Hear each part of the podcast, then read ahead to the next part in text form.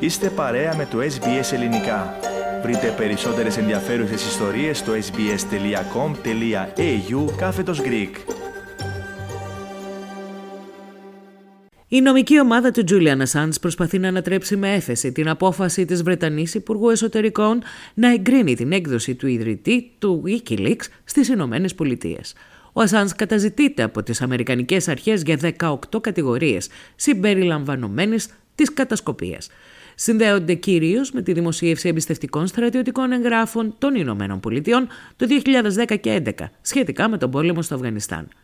Ο νομικός σύμβουλος της εκστρατείας απελευθέρωσης του Ασάν στην Αυστραλία, Greg Barnes, είπε στο SBS News ότι η απόφαση της κυρίας Πατέλ δεν σημαίνει το τέλος της δικαστικής διαμάχης του Ασάνς, η οποία συνεχίζεται για περισσότερο από μία δεκαετία. Θα συνεχιστεί και πάλι στο δικαστήριο μέχρι να εξασφαλιστεί πως δεν θα φυλακιστεί, είπε ο κύριος Barnes.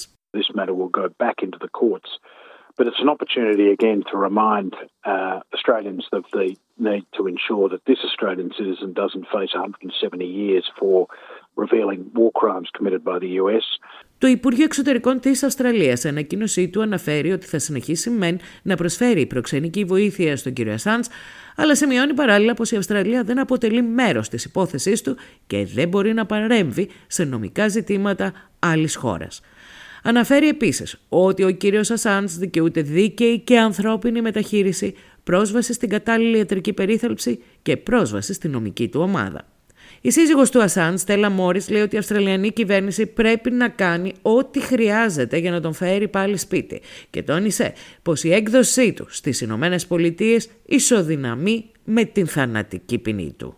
This was always a possibility that Priti Patel would approve sending Julian to the country that has plotted to assassinate him, to the country that Julian exposed the crime of, the crimes of, and we're not at the end of the road here.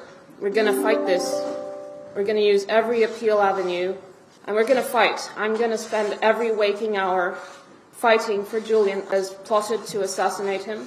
This was always a possibility that Priti Patel would approve sending Julian to the country that has plotted to assassinate him, to the country that Julian exposed the crime of, the crimes of, and we're not at the end of the road here.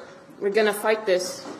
We're going to use every appeal avenue, and we're going to fight. I'm going to spend every waking hour fighting for Julian until he's free, until justice is served. Ο 50χρονος Ασάνς κρατείται στη φυλακή Belmars του Λονδίνου τα τελευταία τρία χρόνια, καθώς αντιμετωπίζει το αίτημα έκδοσης από τις Ηνωμένε Πολιτείε. Πριν από αυτό, πέρασε 7 χρόνια έγκλειστο στην πρεσβεία του Ισημερινού στο Λονδίνο. Ο ανεξάρτητος βουλευτής Άντριο Βίκη ζήτησε από τον Αυστραλό Πρωθυπουργό να μεσολαβήσει σε Μεγάλη Βρετανία και Ηνωμένες Πολιτείες για να βοηθήσει προσωπικά τον Ασάνζ. I have no doubt that Anthony Albanese has enough influence over the British Prime Minister to bring this to an end if he picks up the phone and says, End this madness.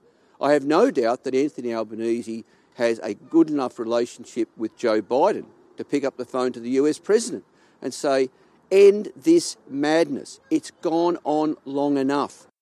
Στο μεταξύ, ο πρόεδρος του Μεξικού λέει ότι η χώρα του είναι πάντα ανοιχτή για τον Τζούλιαν Ασάν και θα ζητήσει από τον πρόεδρο των ΗΠΑ, Τζο Μπάιντεν, να ασχοληθεί με την υπόθεση του ιδρυτή του Wikileaks όταν οι δύο άντρε συναντηθούν τον Ιούλιο. I want to say that I will ask US President Biden to address the case of Julian Assange.